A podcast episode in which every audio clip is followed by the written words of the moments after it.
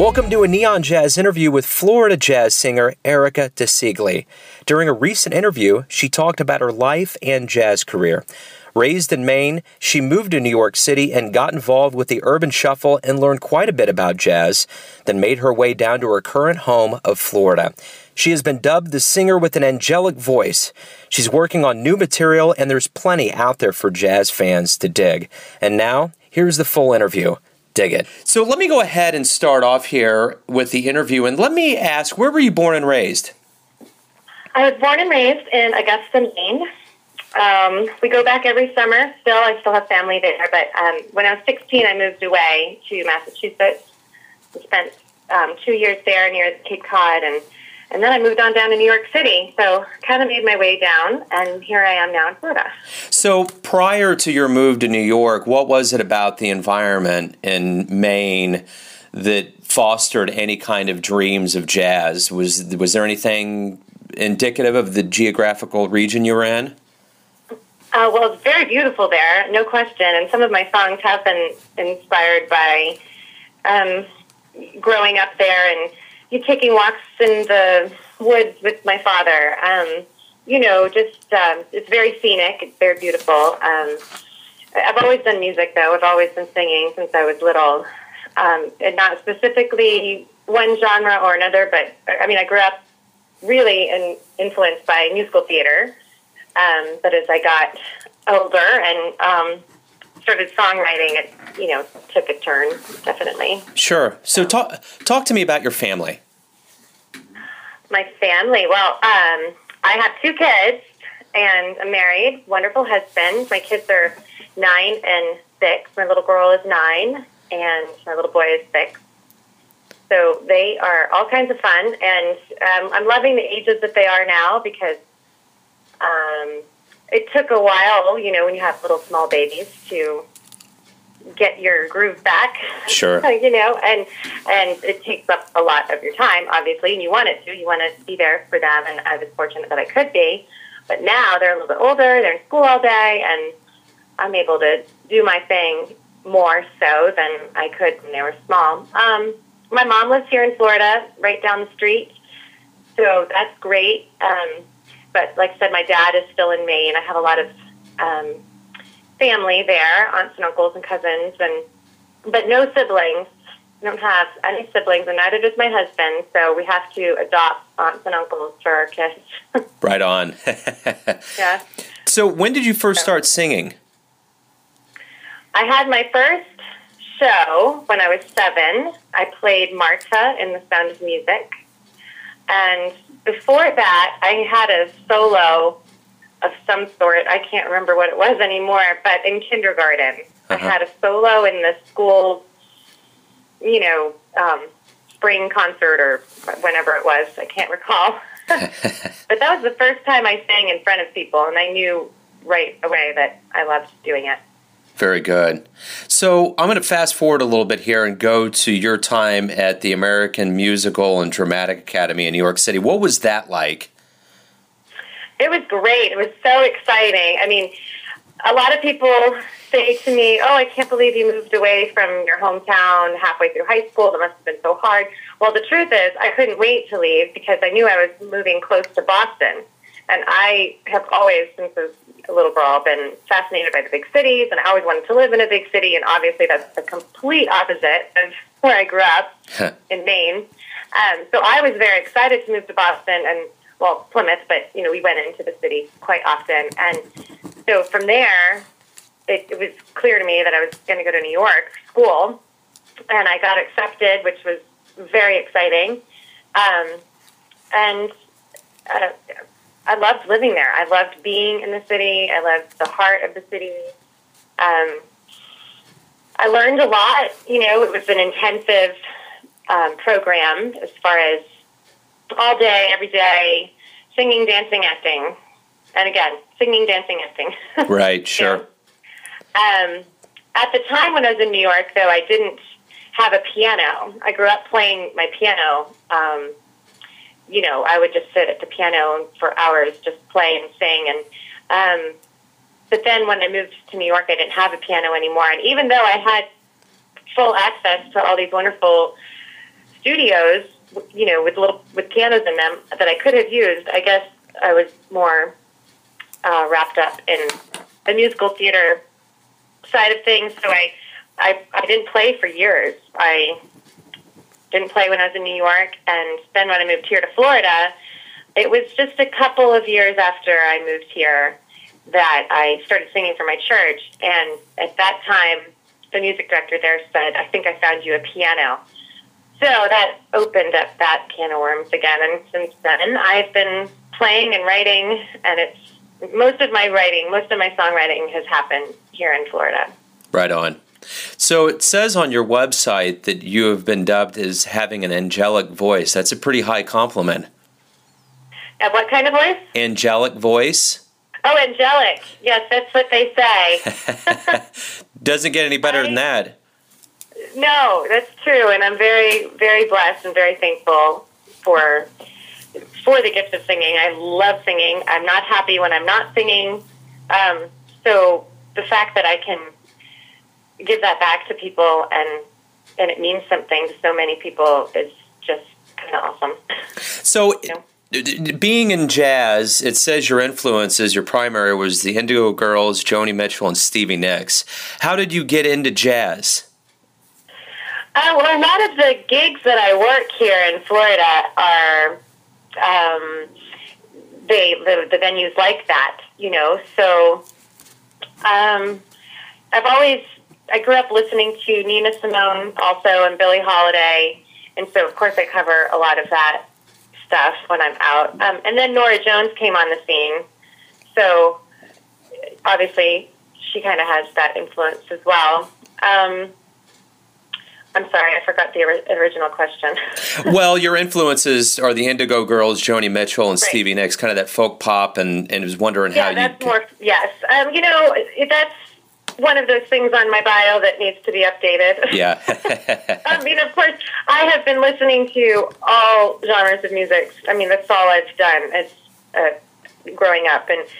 You know, I did grow up listening to Linda Ronstadt, and well, there was that album. There was her with the orchestra album, album, yeah, uh, the Nelson Riddle Orchestra, and that's all jazz. I, I like loved that album. Um, but so I definitely have a variety of styles of music that I like to listen to. Sure, sure. As far as songwriting goes, I think I think my songwriting has been more inspired by those folk, rock, um, singer-songwriters.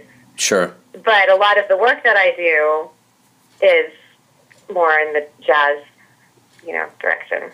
So talk to me about your latest release, The Way Here. What what went into that? What inspired it? How do you feel about it? Um, I am so excited about it. It's three years old now. Actually, we're about ready to start recording some new stuff, um, which I'll talk about in a minute, but... The Way Here really is very um, autobiographical. You know, it's about my, really a lot of songs about my growing up in Maine, as we talked about before, and and the original heartbreaks that one goes through. Um, and so the songs all just, uh, one song on the album is um, it's about New York, about living in New York. Um, another, and that's um, Two Story Cafe. Um, seventy-nine Arsenal Street is one of my favorites, and that one is about my grandmother. I spent a lot of time at my grandmother's house as a little girl, and she was a really awesome lady. I'm actually working on re-releasing that song soon, actually. I'm doing a push on seventy-nine Arsenal Street pretty soon. Nice. Um... Yeah, so, you know, Unknown Road, that song, you know, some, all songwriters will tell you some songs just come and some are work. Um, that one I woke up one morning and it had been in my dream and I just wrote it. Cool. It was done. Like, I mean, I think I tweaked it a little, you know. Sure. But that song was like, oh, hello, hello song. Nice. So that was really neat. Um, Sugar Sweet, I wrote about my kids, so that's, you know, about them. That song's really special to me as well. Um, I think the album is overall inspirational, and um, you know, this, it's a, it's a good feeling. There's, it's not a dark album in any way, shape, or form. Yeah, I don't, you know, um, it's not um, a depressing album in any way. It's just, um, you know, about me and life, and uh, I like a lot of the songs, you know, some more than others. Yeah, sure, sure. Which is going to happen. And everybody has their favorite, too. It's funny, you know, when I play them out, and somebody will say, oh, The Bell Tolls, that's my favorite song on the album. And I'm like, oh, really? And then somebody else, it's something totally different. So yeah. You never know how a song is going to reach a person. Well, that's art. That's how it works. It's all about interpretation. So, um, so up to this point, give me kind of an overview of your career from when you got out of school in New York to where you're at today in Florida. Well, the um, adjustment to living in Florida was not easy. Um, I, I left New York pretty abruptly. I wasn't quite ready to leave New York, but I fell in love, and we moved here for my husband's business. So it was hard for a long time. I was only twenty years old when I moved here mm-hmm. to Florida, and I was not ready to not pursue my goals of being on Broadway. Right. But that's what happened. I sure. came here, and I was like, oh, so now I've got to figure out something else. um And it has taken me, honestly, I mean, I've done a lot of really neat things here in Florida um, with different theater companies and and different events that I've had the opportunities to sing and musicians that I've worked with. But it's taken me to about now to really be happy with with where my career is going. Um, you know, and having kids put things on hold for a bit. Sure. So that was trying at times because I know where I want to be um, with my career, and, and you know, when you can't work on that as much as you would like to, it's a little frustrating, but sure. we're kind of beyond that now, which is very exciting, and I'm working with some of the best musicians I have ever known. I'm very, very blessed with all of them, and uh, let's see, other work that I've done. You know, um, like I said, I've worked for this wonderful theater company over the years. It's a children's theater company, um, uh, and, which isn't my dream job necessarily to perform for children, but hmm. it's a, a great job, and it's all at the most beautiful theaters in the Florida area. Mm-hmm. So that's been kind of fun, and off and on. I don't work for them full time, but for instance, this week and the last three weeks, I've been doing the musical direction for a summer theater camp, um, The Little Mermaid. So, so that's been fun to work with the little little ones and kind of share, you know, what I know about the business to sure. them and help them have their moment to shine on stage as well. Sure, absolutely. So getting to kind of the roots of jazz here, if you could go back in time and meet any jazz musician, who would it be and what would you talk to them about? Oh, definitely be Nina Simone. She's definitely my favorite vocalist. Um, is it okay if it's a vocalist? Oh, yeah, it can be anybody. Okay, you said musician. Yeah. So, um you know, I would just love to be a fly on the wall at, you know, the, the places she played, and um, just to hear all of the the improvisation that must have gone on, you know, at those live gigs. And, um, yeah, she's definitely very influential. All of her songs, to me, are just heavenly, you know? Sure. So I would love to just, like I said, be a fly on the wall and and and sit there at one of those little round, you know, cafe tables and, and just breathe that in and see how she, you know, was on stage, her her essence. Sure, sure. I've never really seen her. I, I haven't seen many videos or anything. It's all really more of a listening thing. So yeah. pictures, of course. There's lots of pictures, but um, yeah. Oh, to pick her brain. Yeah. You know? Yeah, absolutely. How, you know, what was it like? You know, the experiences she's had on the road, or, you know, her favorite. What, what's her favorite song? I'd love to know. What was your favorite song to sing? Yeah, absolutely. You know? Yeah. So when you gave your autograph out for the first time, what was that like? Oh, um, well, let's see. First time, I, I don't know if I recall a first time. I mean, I don't think I've given my autograph out that often. I, you know, with the C Ds, of course, everyone sure. wants the C Ds signed, you know, at live shows, which is kind of neat. That's really fun to have the people coming up and, first of all, buying your album. Yeah, absolutely. That's great. But then, then they want that signed, and so, you know, I, I enjoy doing that. Um, but I don't I don't have very many specific um, memories of of that. Nothing nothing sticks out. Gotcha. So you said you have a new album in the works. What's coming up other than the album? Live shows. What's happening? What's what are some of your goals coming up? I have some new songs that I'm very excited about. Definitely a different feel than The Way Here. Um, so on August twenty-fourth, I'm doing a recording, a live recording. It's um, like a radio show. Um, and hopefully we'll get some good recording from that. And then I really want to do, I want to release like an E P. I've got about I've got about six songs that, that need to be released and packaged up and, and out to the world.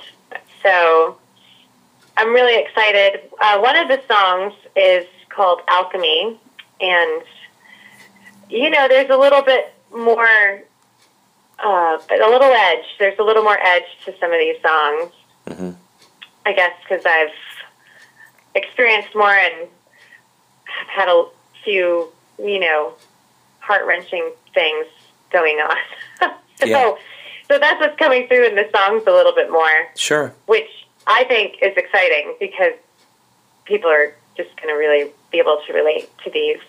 Um, and another one is the songs is actually, it wasn't written by me, but I have a gentleman that writes music, and he wants me to record the song of his. Um, it's called Go Back Columbus. And that song has been very well received at all of my shows that I performed it at.